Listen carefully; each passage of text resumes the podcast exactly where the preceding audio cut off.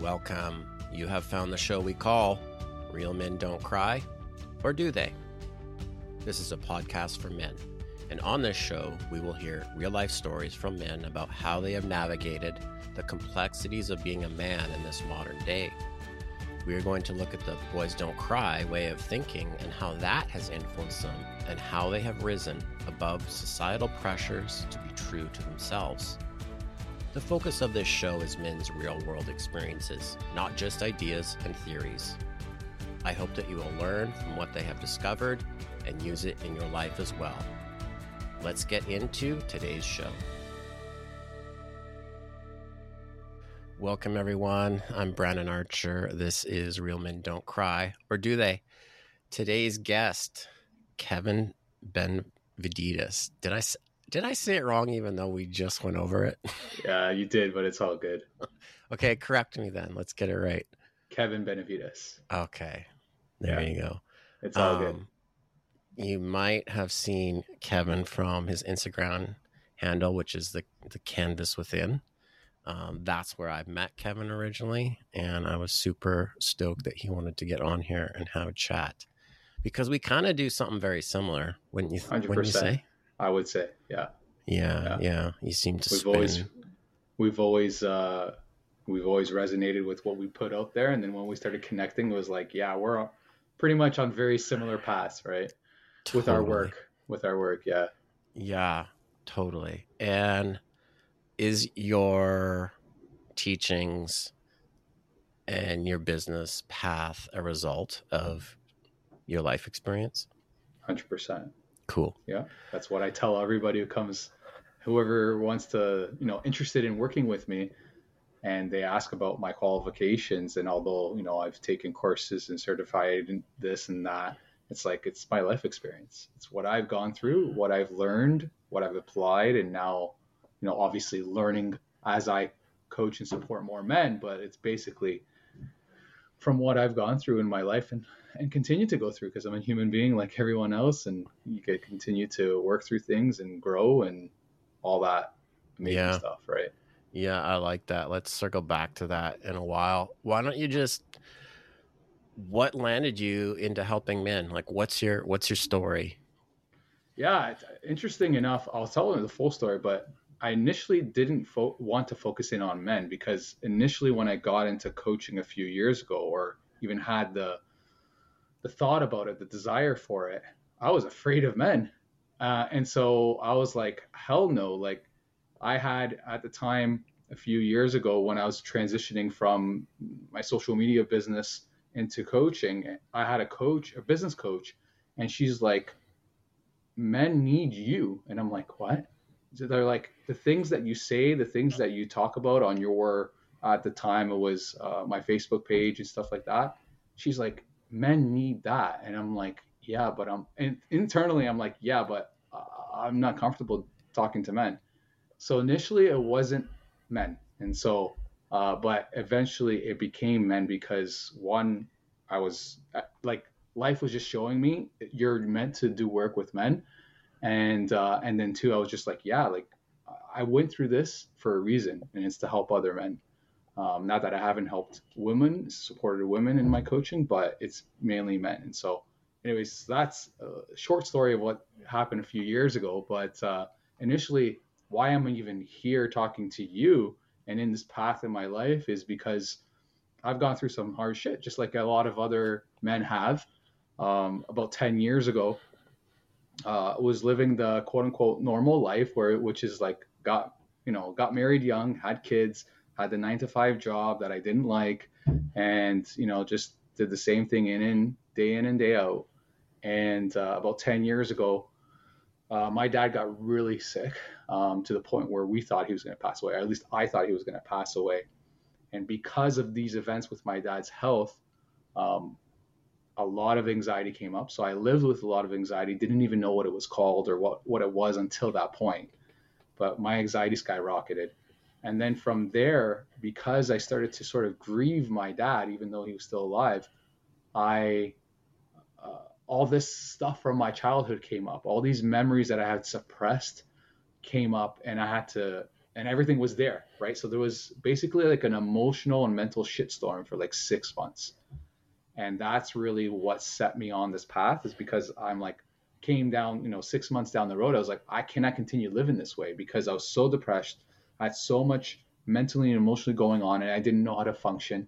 And so eventually I, I reached out to someone who I thought I was just going to learn about mindfulness, mindfulness practices, mindfulness meditation Meanwhile, he opened up the door to um, to my inner world and to understanding my relationship with my dad and and that's really when start things start to shift and improve especially at that time with my anxiety and stuff things got got better because he was helping me through it but that just opened the doors to my passion to you know personal transformation healing and at the time really spirituality as well so that's really where it started and over the years it's just continued to be my passion until, like I said a few years ago, I was like, I want to coach. And then I already told you that story, right? And then it was just like, okay, I want to coach. I just don't want to talk about this online because I was sharing my journey here and there.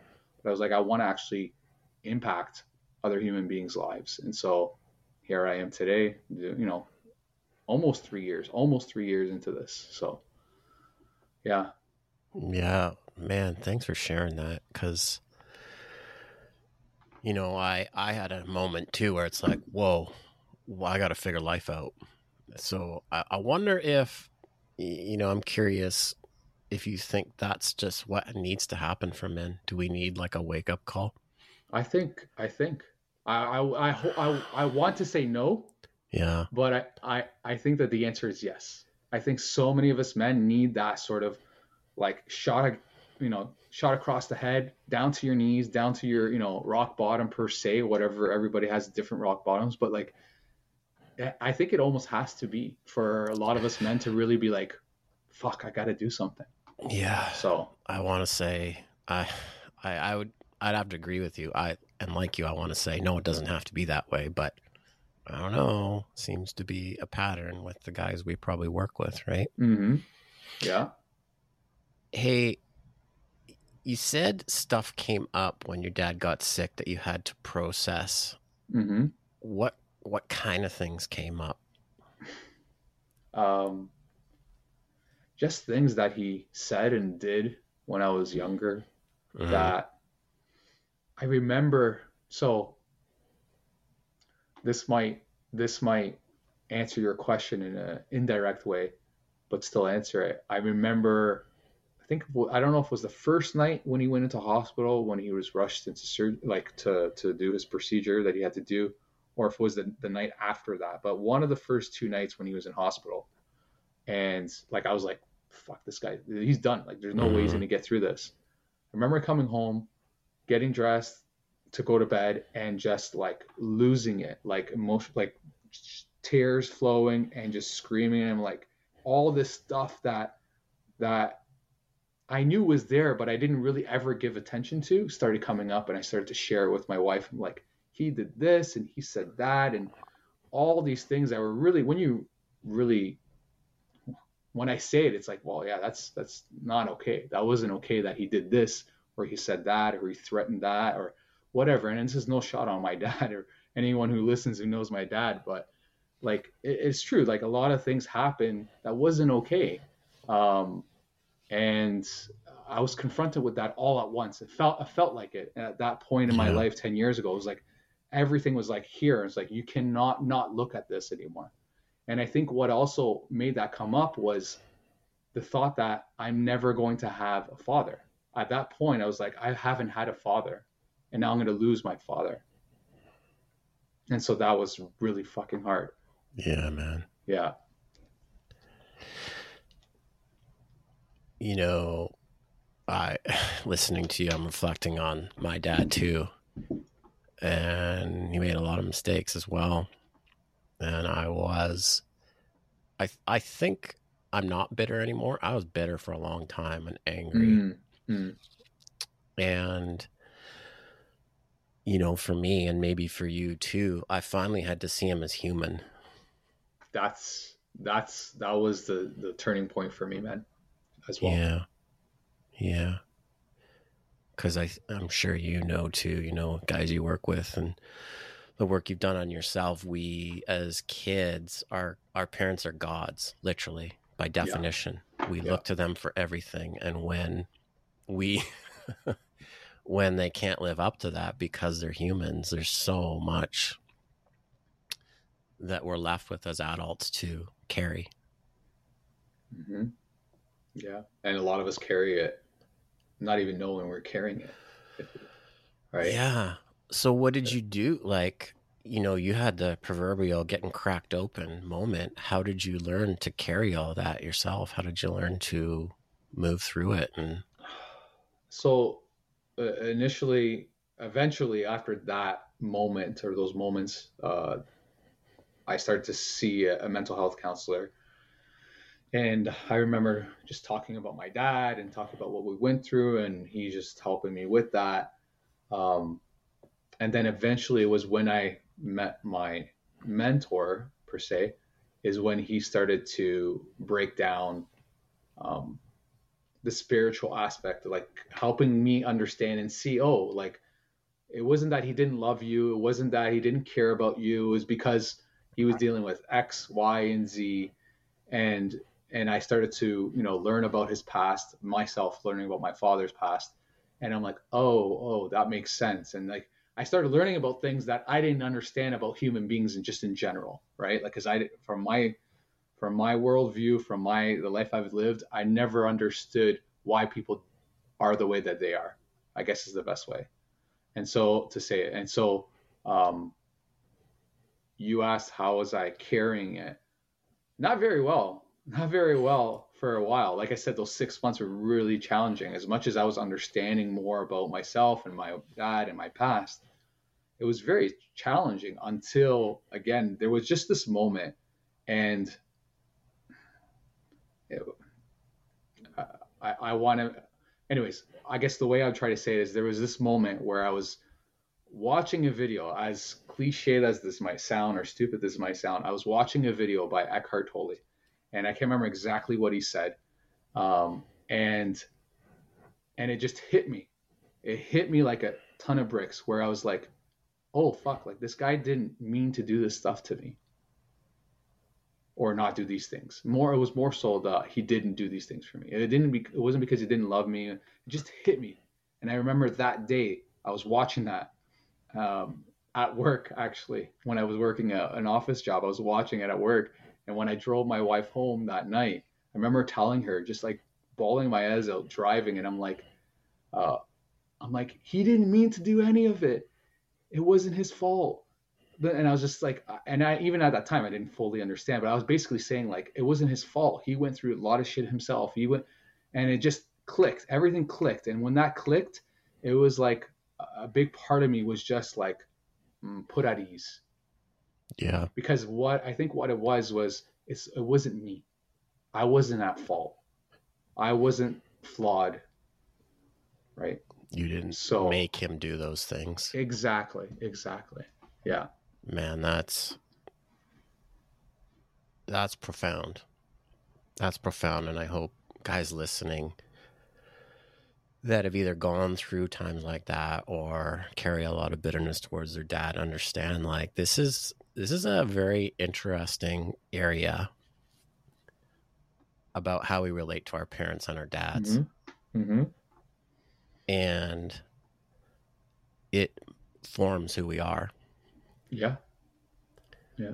And if you're not aware of how it's formed you, it can, I don't like using the word control, but it does control you.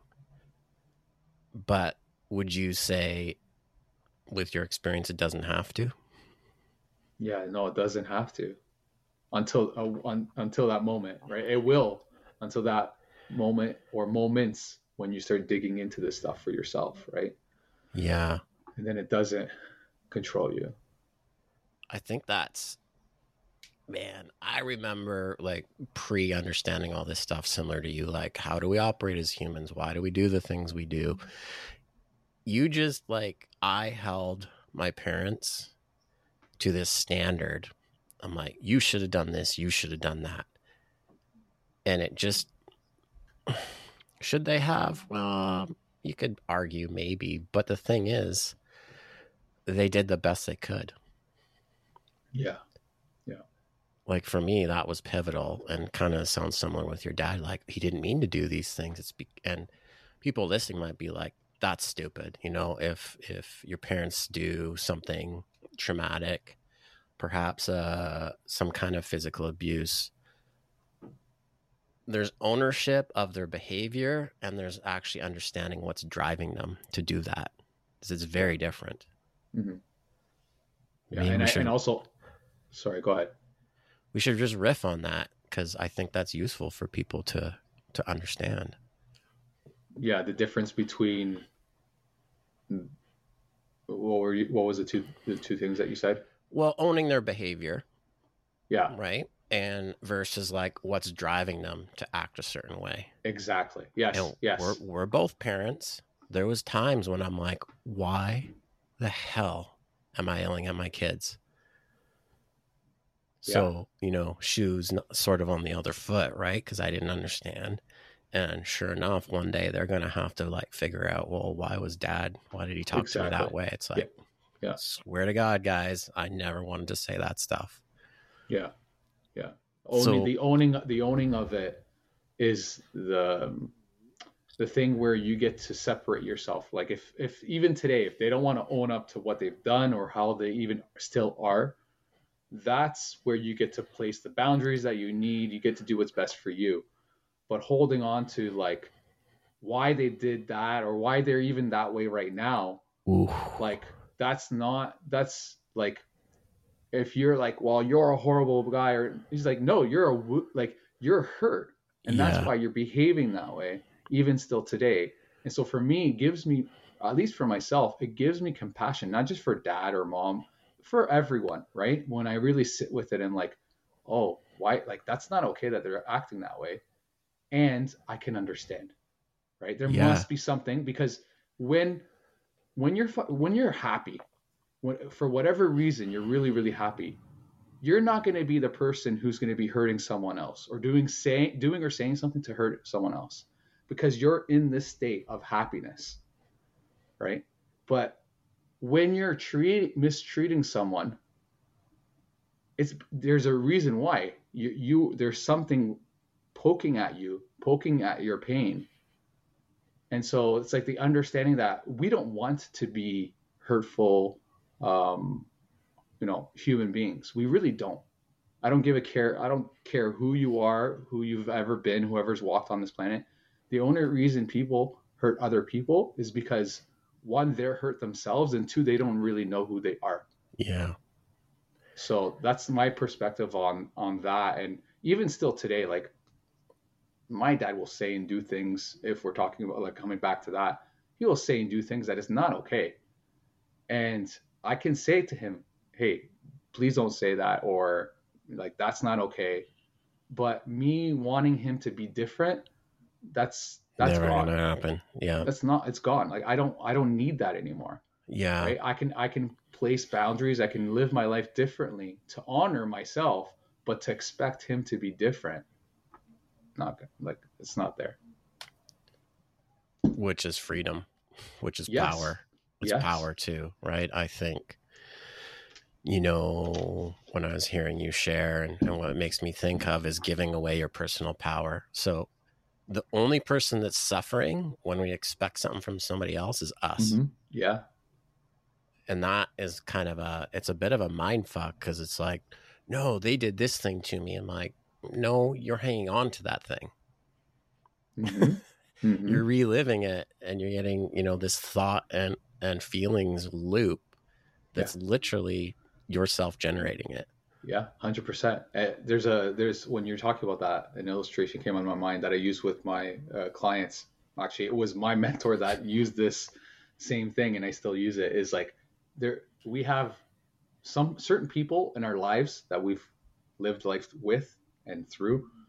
They have hooks on us, emotional hooks, right? And these people are long gone. They could be dead, doesn't matter. Yeah. But their hook is still in you because you're allowing it to stay in there you're still tied to that person emotionally, energetically. And that person might not even be thinking about you ever again or whatever. It could have been the bully from high school or whatever it was. But because because you haven't done that work on yourself or because you haven't let that go, they're still hooked. They're still pulling you back, even though, again, they're not there. They're still pulling you back in some way. Yeah. Right. And ironically, that's the stuff that makes you behave poorly towards the people in your life. Correct. Correct. Yeah. So, oh man, I love the where this conversation's going. Um, so I can I can visualize, you know, you releasing it because I've been in similar similar things. But how do we explain that better to people that are like, that's stupid? Like, you two are fruitcakes. Like, that's okay. My, I'm good with that. My dad was a dick, and yeah. or my mom was. I'm super hurt by what they did. Um, yeah. I'm never gonna get over it. How do we? What can we give those people to like? Yeah. Work with. I would say first and foremost, you get to choose how long you want to hold on to that. Of course, they hurt you. Of course, you're hurt. It's totally valid. And that's and that's the thing is a lot of us will hold on to it because we're actually not in it. We're not actually processing it, letting it go. And to let it go, you have to feel it, right? Like it's a very cliche thing. To heal, you have to feel. Yeah. So the day that you want to let that thing go, you're gonna have to allow yourself to fully feel the pain of that experience or experiences and then and then make that choice. I think in the feeling of it you make that choice of like i don't want this for myself anymore.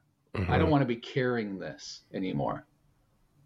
Right? So again yes of course they hurt you. Of course it was hurtful. Of course you, you're angry and upset. And you should be if somebody's mistreated you and really really hurt you. And again you're the one that's car- like you're carrying this with you it's not gonna it's not like it's not gonna change what's happened. It's what's gonna change is your future right?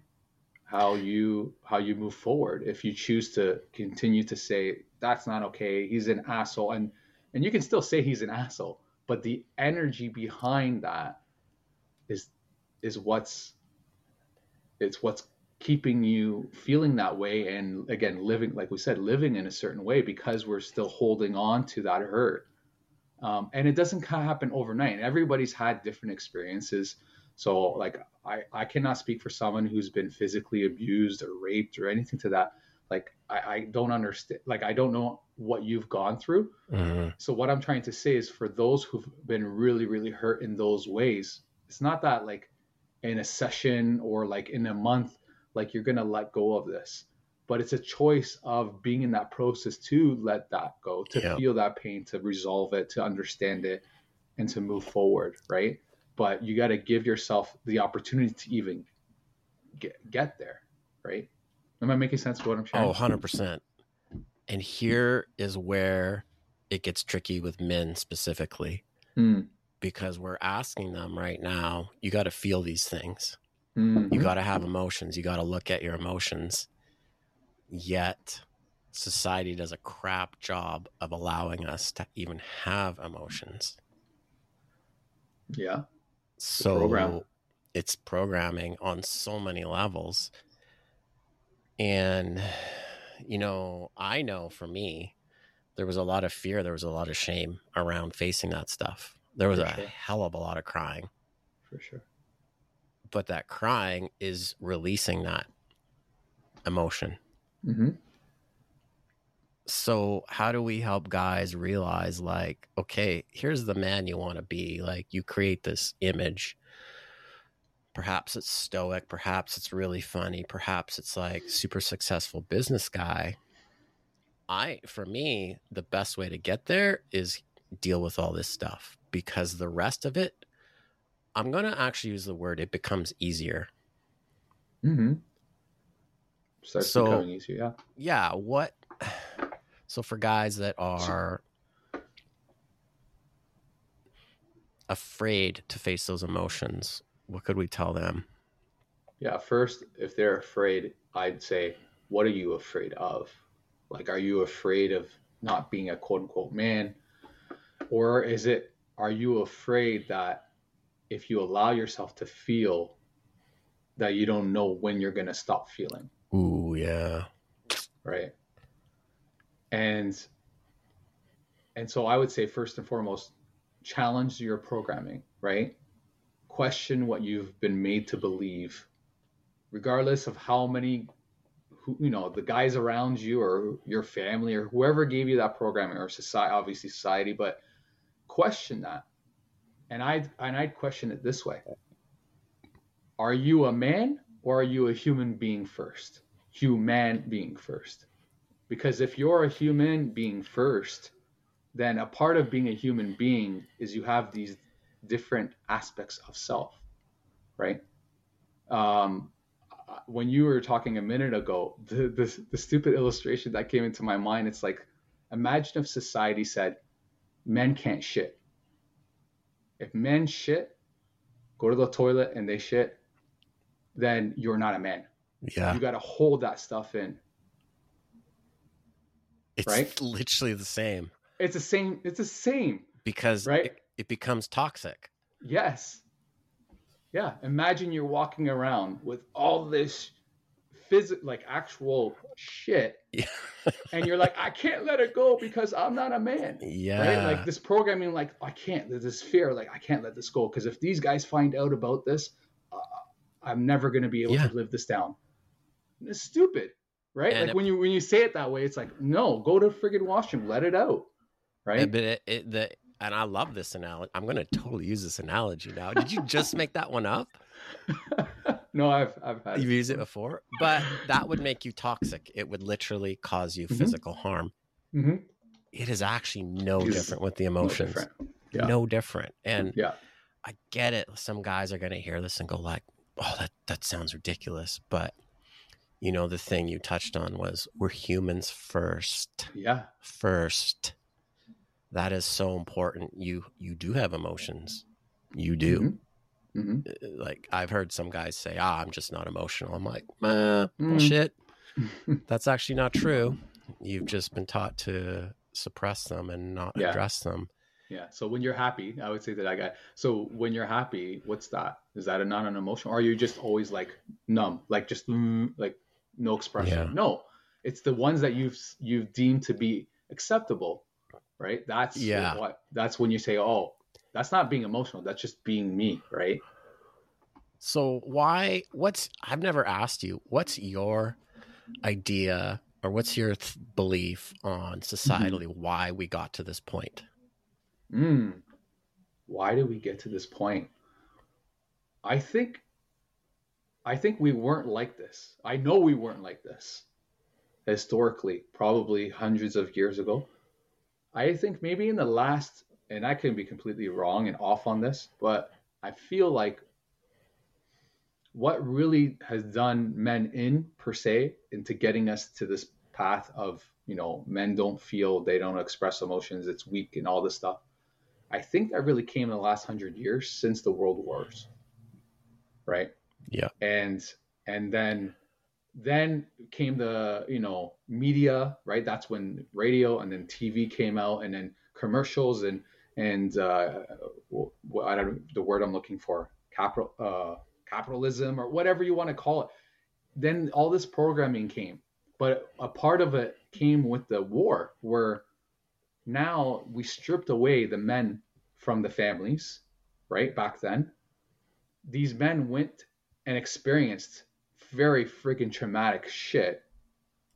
And then at the time i don't i don't believe there was um um what's the word i'm looking for enough resources for men back then Right. and so these men, when they came back, now they were very, very wounded emotionally, right? Like they're very traumatized, and they then don't know what to do. What what they felt. Yeah.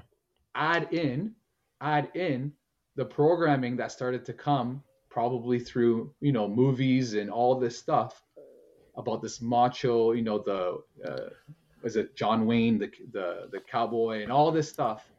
I think they use the the term Mar- Marlboro Man, right? Like the, Right. the smokes and like all that stuff that came in the 50s and the 60s. I think that's when you add those guys that just went to war, dealing with then on top of that the image of all that. I think that's when it really started to go down. Yeah, That's, I would that's my thoughts. you. I could completely off. I would agree with you. I remember seeing some research on that somewhere too. Um, I, I totally, and that was a long time ago. We're talking like 80, 90, 80 years ago now.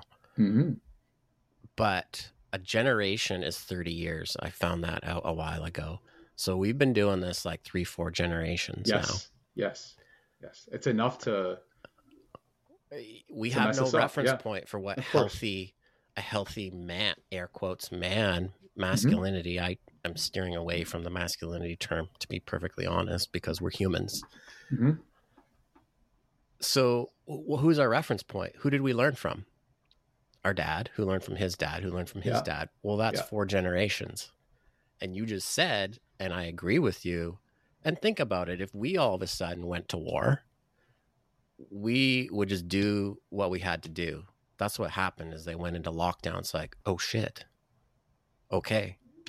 And mm-hmm. you didn't they didn't have time. They didn't have the bandwidth to deal with that stuff Yeah. fast forward to the 2020s we're at the easiest point it's the easiest to be a human being today than it's ever been Yeah. It is. so now the old paradigm from the 50s of like breadwinner is dead it's so dead yet those four generations we just talked about that's all that got passed on Yes. and we're like what's going on like A lot of men have not caught up caught up to that very to that transition. No, most haven't. Like Mhm. most haven't, and I'm sure you see it with the guys I work with, and it's subconscious. We're like, well, we learned from our dad. If I do this, means I'm a man. And what I have seen, you know, women are uh, they lean towards relationship being very important in their lives. Mhm. Men are very like, I gotta like do something. I gotta like so they've been like for the last decade or two decades, or when did the internet start? The nineties. They've been Nine- like yeah, nineties. they've been like educating themselves. They've been evolving relationship, and here we are as men, just like, well, I'm just trying to be the breadwinner. I'm just trying to do the right thing. I'm trying to get the house. I'm trying to get the car because that's what I'm supposed to do because I'm a man. Yeah. Doesn't work that way anymore. Yeah. Yeah. I, I'd say to that is like, yes, and yes, you get to provide financially, and, and your female partner it doesn't matter female male but when you're in a relationship your partner is looking for that emotional support for you to be able to understand we'll just say her okay to, for her to under for you to understand her for you to be there for her not just again provide financially. She wants you to provide emotionally. She wants you to be there present like like not just physically present but mentally present. Yeah, right? So there's different ways that we get to hmm, provide. And we don't get to take away the financial aspect but it's it's no longer just that.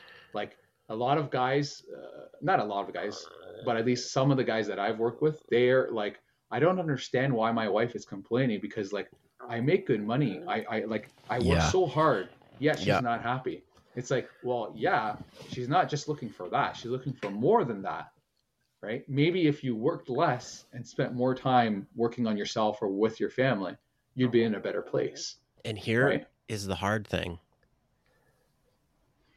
A guy in that position is going to his friends or his dad and going, I'm doing all the things. I don't understand.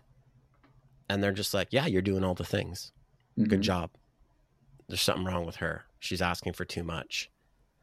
That's just not true.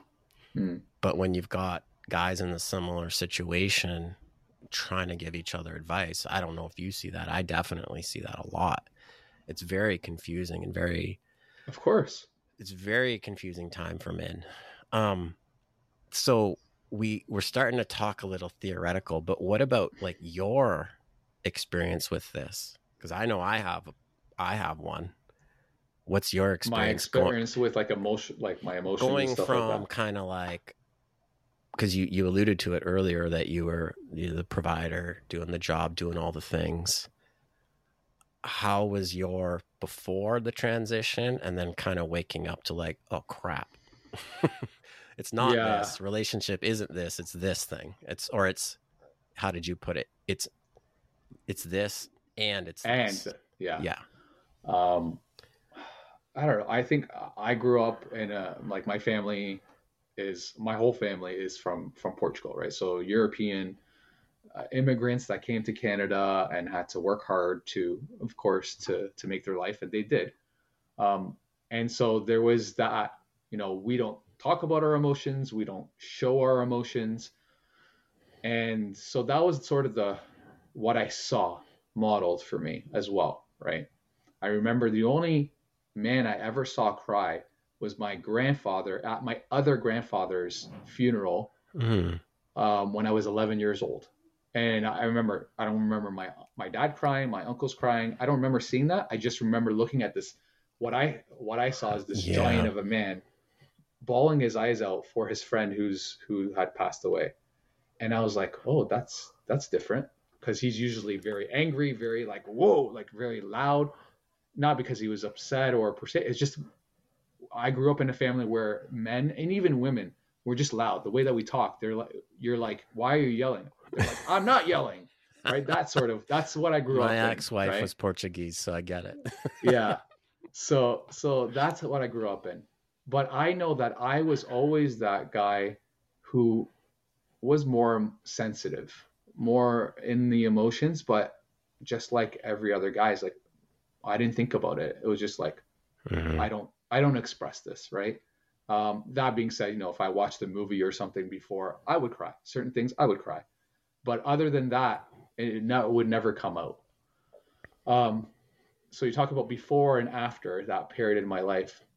One, I had no control over my anger, and I'm still trying to work on that. Like that's my hardest thing is my anger, because I feel like there's so much there, even after all these years. Um, and so one i had a really hard time because my anger used to come out at my kids and my wife everybody else nobody saw the anger right nobody saw the aggression per se not that i ever heard anyone but like verbally and emotionally it was only against on them basically Mhm. and when i had to sit with that in that transition it was like that was really sucks that that it went on them. And in a way it still still does not even to this to the same extent but still that thing where like i'm still trying to be able to be assertive. Something i put out today and so uh, on Insta- instagram is like i'm still trying to be assertive without getting into that aggression right? There's that's a fine line for me. Um, so that's one thing right? How i dealt with my sort of anger has changed has improved because before it would be stuffed down stuffed down. Being that people pleaser would stuff down and then it would come out in the in, in uh, like in the wrong times with the wrong people. Mm. all right to my wife and my kids which they had nothing to do with probably most of my anger. And then the other piece is yeah um, with my wife i just never understood what she was going through. I never understood why she felt she the way she felt or none of that. Like i was never i was so blind to that right? Again i, I got married when i was really young. I was like 22 but still like in my 20s and early 30s i had no clue what she was feeling what she needed emotionally what support she needed from me. And so she never had that support. Yeah. and so afterwards as i'm i've been working on myself it's like mm, okay i see what i need to be doing here. And of course like a part of this journey for me has been working on my marriage. And so i had to learn a lot of things to be like oh that wasn't the proper way of doing it because just like we said earlier what did i learn i just learned what i saw modeled to me right? Thinking like, there's I'm not I don't need to do anything else other than just be here. That's that's what I thought, and and I don't know if this leads to what we're talking about, but like that's what I thought was I just have to be present. My dad wasn't present in the ways that I needed him, so I just needed to do what he didn't do, is just be here. But doesn't mean. But what about my presence when I was present? Yes. How was I showing up when I was there? And I think I was uh, checked out. I think a lot of the times I was checked out with sports. At the time, there was hardly no social media. It was just sports, right? And so I was here. I was present with my kids, but I wasn't really fully involved in their lives back then. Of course, in the last decade, it's changed. But so that's a long answer to your question. No, it's great because did you know I I'm gonna have to look the book up and the research behind it. Men feel satisfied and fulfilled in a relationship by just being there, Mm. whereas women need that emotional support. It's very, Yeah. very fascinating because you what you just said is like, yeah, I just showed up and I thought that was enough. And That's, that's what it is. that's the growth we need in relationships is like okay i feel okay as a man. I'm like oh, this, is, this is great. I don't know what she's talking about. And there's our side which is to understand they need a little more. And it's their side to understand like that's just how we operate. Like if i just show up every day physically i feel like things are going well Mhm. and then, as you know, men usually come to you or I when it's like, oh crap, she said that's not enough anymore. And now they're like, oh, okay, I got to listen. I got to figure this out. Mhm. And I think that's a really interesting problem we have in society that we got both sides not actually understanding what the other needs. Mm. Because we're Very talking about, as men, what do women need from us? Yes, we need to work on that. Also, women need the to other way around. Exactly. what do we need? Yeah, yeah. There's something that I saw, uh, and I know when I and so what I'm about to say, something I saw on social media, and the way that I gauge if that's truth or not, I can sense it. I can feel it in my heart. Yeah. And so I I saw this one post a while back. I don't even know how long ago it was, but basically like that men need that that assurance from the from the woman of like you're doing a great job. Yeah. you're needed. I love you like i love who you are. Like that assurance we need. And when i read or watched the thing i was like oh yes. Like that is so true. Like doesn't it's not about validation where like it's the people pleaser or the codependent man. No it's just like that feeds us. I think Yeah. that feeds us as men to be able to hear the woman we're spending our life with to say i see you i value you and thank you hundred percent. And that So- that is man, that's just such a valid point because social media is really kicking men's asses. Like it's not fair. It's just not fair. Um, we're human. I know for a fact every single guy wants to be the best version of themselves for their family they can be, but we don't know what that looks like. We have no clue because we already talked about the last four generations have been like lock down that emotion. And that's like the key to being more, to being present is to looking at that emotion Mhm. because it's it's like this giant it's like a freaking chain and ball and chain around your ankle. You can't move. So it's Yeah. a very interesting thing. And yeah, when a woman gives gives a man that, it's not validation, it's support.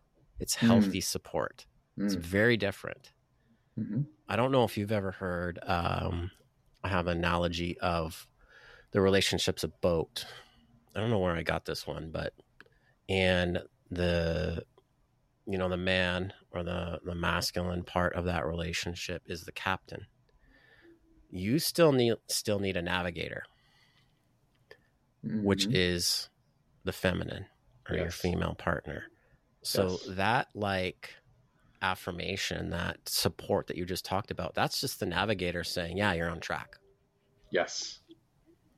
Yes.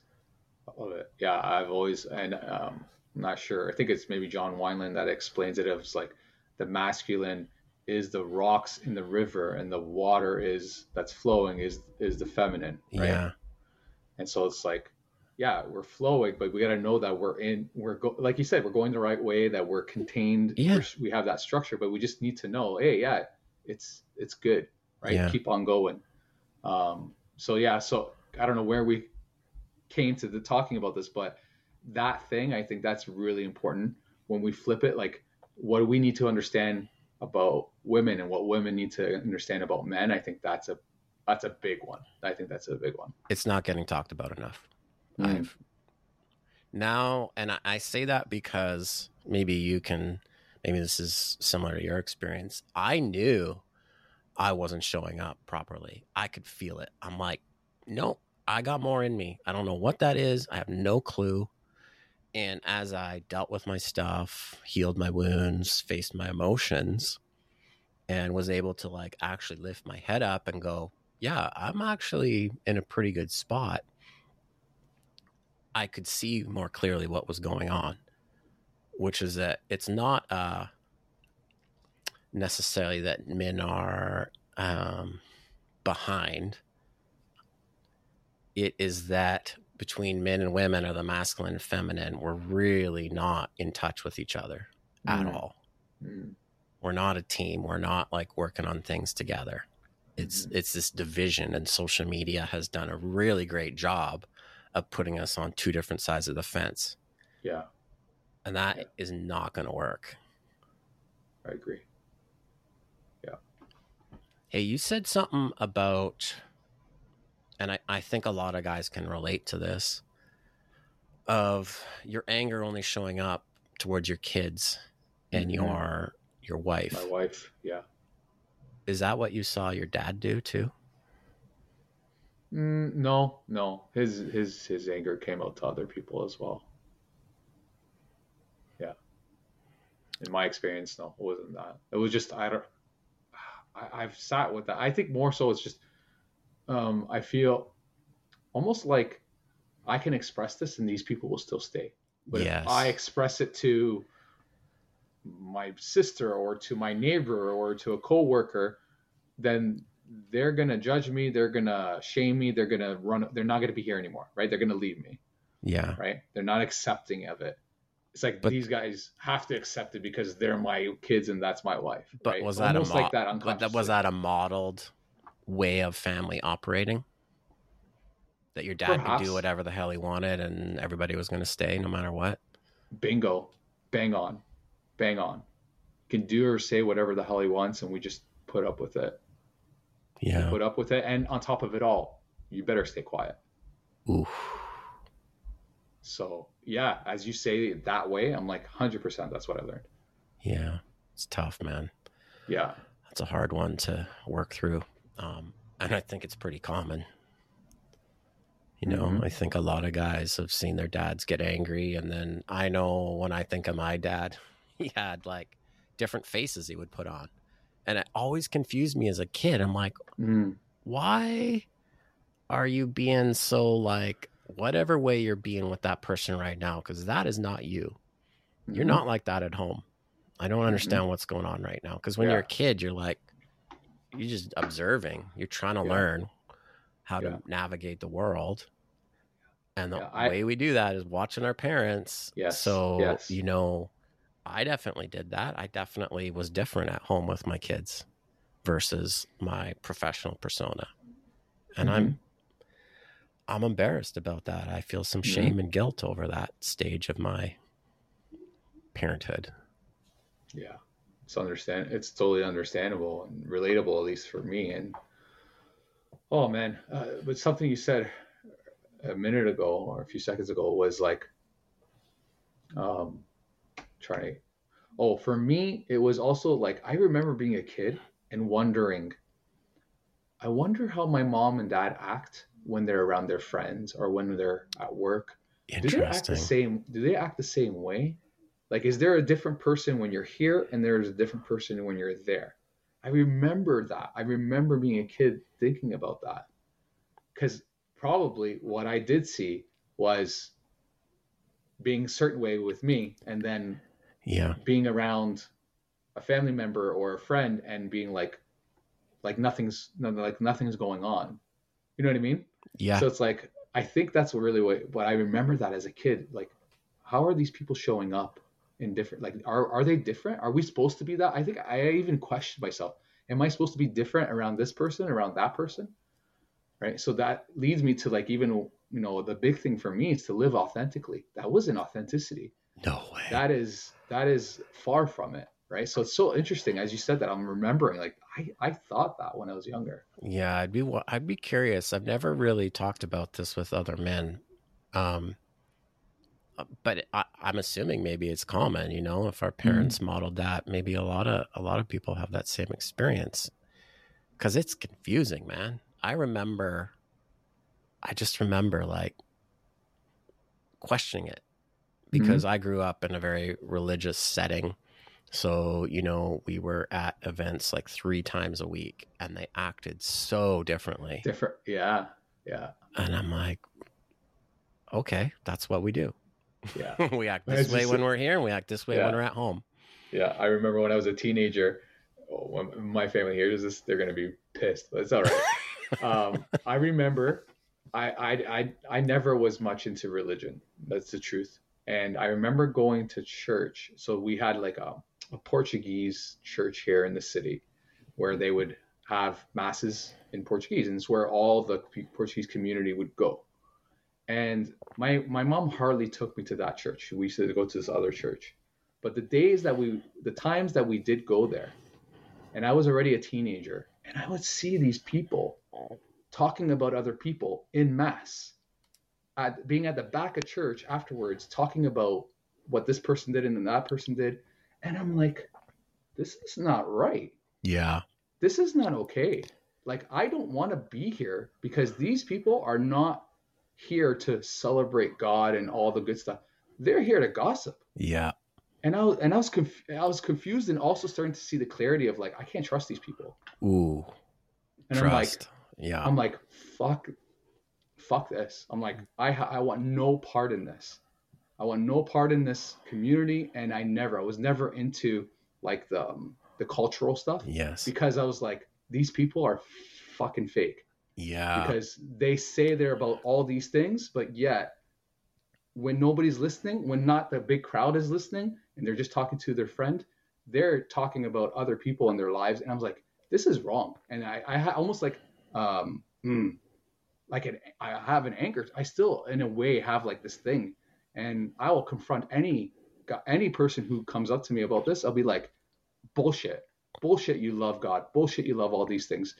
What do you talk about when you're with other people? yeah. Like the gossip for me, and I know I'm going off the track what we're talking about, but the gossip piece was a big piece for me as well growing up, and that confused the fuck out of me because It- I was like, it's not off track though. This is Mm. this is shame based society. This is shame based way of existing. When mhm, people are gossiping, I don't know if you've read um oh John Bradshaw's um Healing the Shame That Binds Us.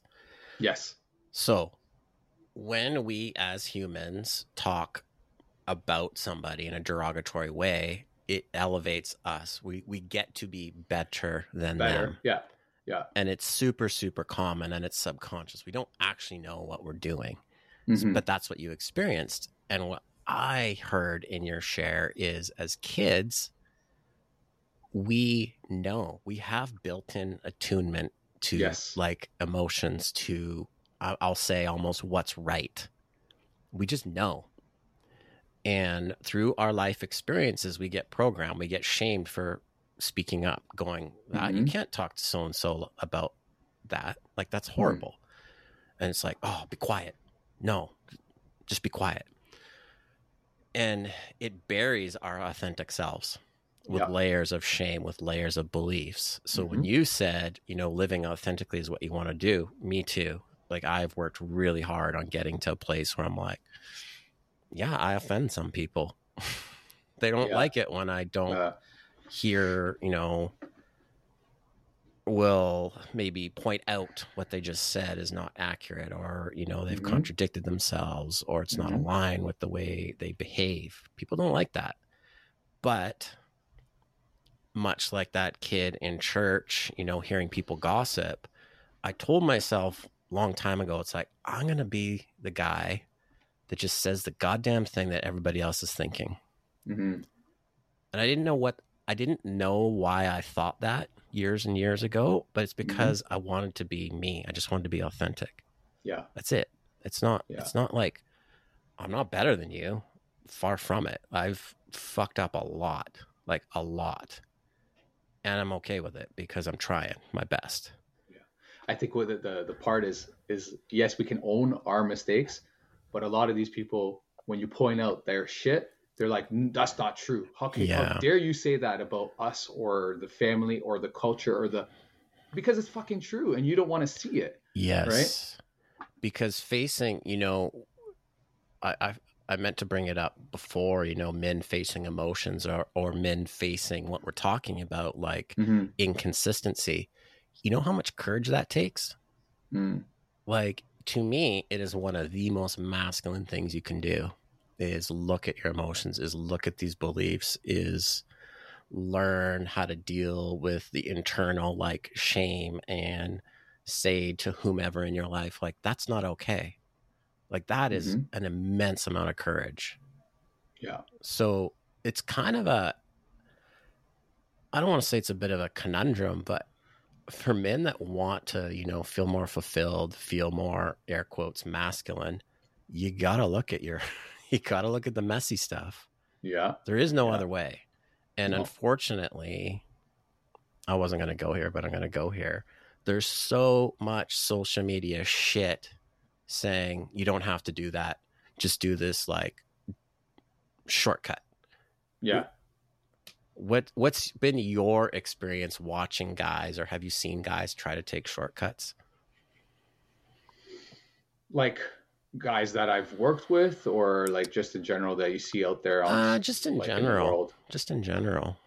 Yeah, I, th- I think there is guys that are trying to take shortcuts, um, thinking that, you know, all I have to do is, you know, work on my mindset, get up early in the morning and do these routines, um, provide, um, you know, open the door for my wife and all that Yeah. shit. And it's like, okay, and And yeah. and and what about the other stuff? Oh, but that's good enough. No.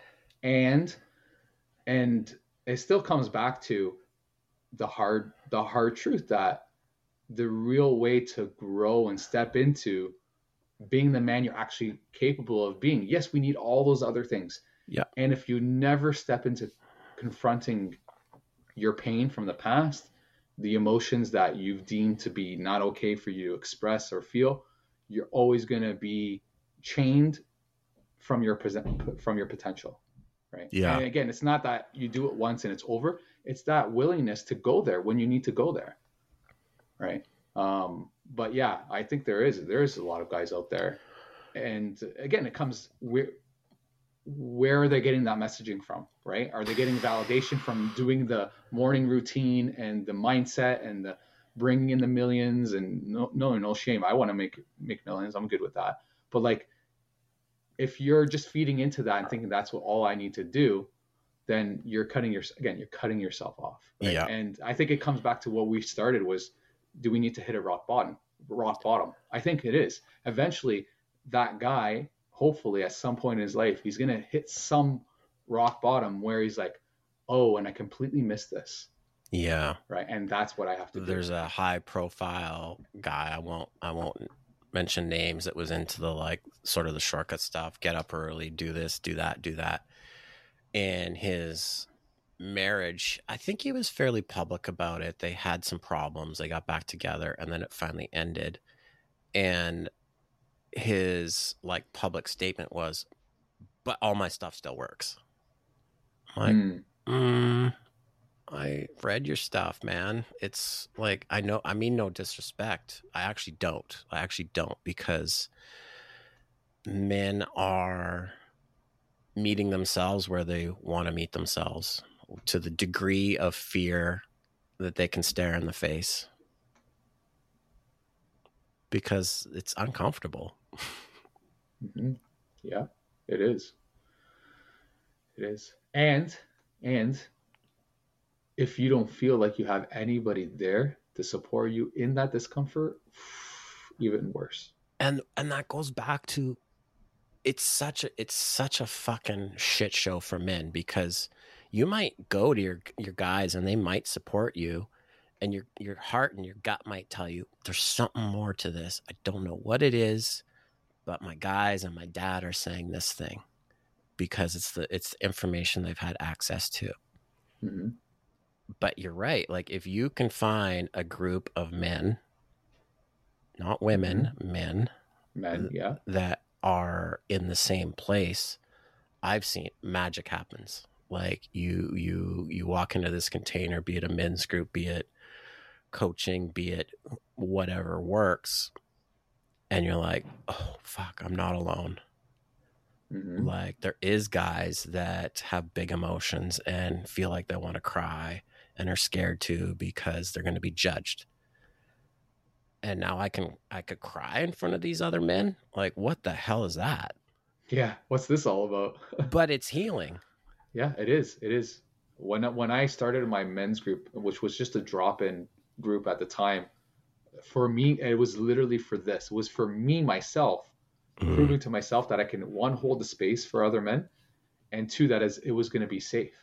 And Yeah. when I started seeing these men randomly, like every week it was different guys. It wasn't like a consistent thing, but they would just log in because it was free, and they'd come to this uh, to this group meeting every week, and I would hold that structure and guide them through, and then give them that space. What do you want to talk about? Whatever, and then give them that chance. Oh, I'm noticing your little whatever feeling this way. Like it's okay, right? And then over time, starting to see that these men themselves were like, oh my gosh, I've never experienced this. I've Yeah. never felt like I can actually share like my sadness about this to other men and these men are not gonna are not gonna make fun of me they're not like they're there for me. You guys are just listening. I'm like yeah man this is this is it. And so as those men were experiencing that i i was as well for the first time being in a group of men like this by me facilitating it. But it's i've seen as well like just like you said i've seen magic. I've seen like amazing things happen when men come together and they're like we're safe. This guy's safe. Like, and sometimes it takes a while right? Yeah, it does. sometimes it while. doesn't. And sometimes it doesn't. And and and then it's like okay we're all safe here? Okay i can just uh, drop this here Yeah. right? And um it's it's awesome to see. It really it really is amazing to see. And um one of the things that i look forward to is every week is my men's group right? My Me my too. mastermind that i have so. And I think too in that safe container, and I'm sure you like bring in some new understandings of relationships and just humanness, Mhm. and they're all like, "That makes total sense. Why didn't I know this?" Mhm. Right? Mhm. The societal like messaging, they've always known something's off, and then you give them some something more aligned, and they're like, "Yeah, that that sounds good. that's that sounds right Makes yeah, total yeah. sense." Yeah, I was like, that's like um, coming back to my story. When I met my, well, I already knew my mentor, let's just say, uh, but when I met him for the first time to talk about what I was going through back then and to get him to help me, we had this deep conversation for like two, three hours in this coffee patio, like co- a coffee house patio, and I remember leaving and saying to him, "Why the fuck didn't anybody ever tell me what you just told me right now?" Yep. why was this kept from me for so long? And we just talked about emotions and how we were raised and how human beings are and just stuff like that, just touching the surface. And I remember leaving thinking, why the fuck did anybody tell me this before? I was so upset. Like, like it's like a this big secret that was being held from me. And then and then the same thing. I, I'm like, that's so true. Like that is that that is true because I felt that way. I just wasn't able to to um own it or be it or whatever, right? So, yeah, man. I think why you didn't know that is because you had to go through the life you had so you could get where you are today to be a teacher and a Mm. mentor. I honest to Mm. God believe that because without your your shit, You wouldn't be here. you wouldn't know what you know. yeah, yeah. And you have I, I feel I feel that way as well. yeah, yeah. Yeah. Okay. We could talk for another hour, no problem. I think we can. I'm gonna I'm can. gonna I got one question for you. Yeah, go for it. and then I'd like you to share uh, where people can find you. The question is, what message do you have for a previous version of yourself? Mm. Great question. What version? Any version? You pick. It's funny. I just put out a post about the almost exact same thing today. And there was 10 things that I wanted to say to myself when I got married. But I think the first thing that I put on that post, and I'll say what I really want to say to him, is look into this thing called healing yourself, working through your past. Even though you don't know what it means, you don't understand, you think that everything was totally fine with your, up, uh, you know, your childhood and your adolescence and stuff. Do some work on that. Yeah. Because if you don't do it, you're going to be in trouble. Right? That's what I would say to my younger, like that 22 year old that just got married. I'd be like, find a therapist and start doing some work first and foremost. I think that's what I I- would say to him. Love that. I Yeah, love that. yeah. Okay, Kevin, what how can people work with you? Uh, you can right now reach out to me on Instagram. Yeah. I have a Facebook page as well, but Instagram is the most active.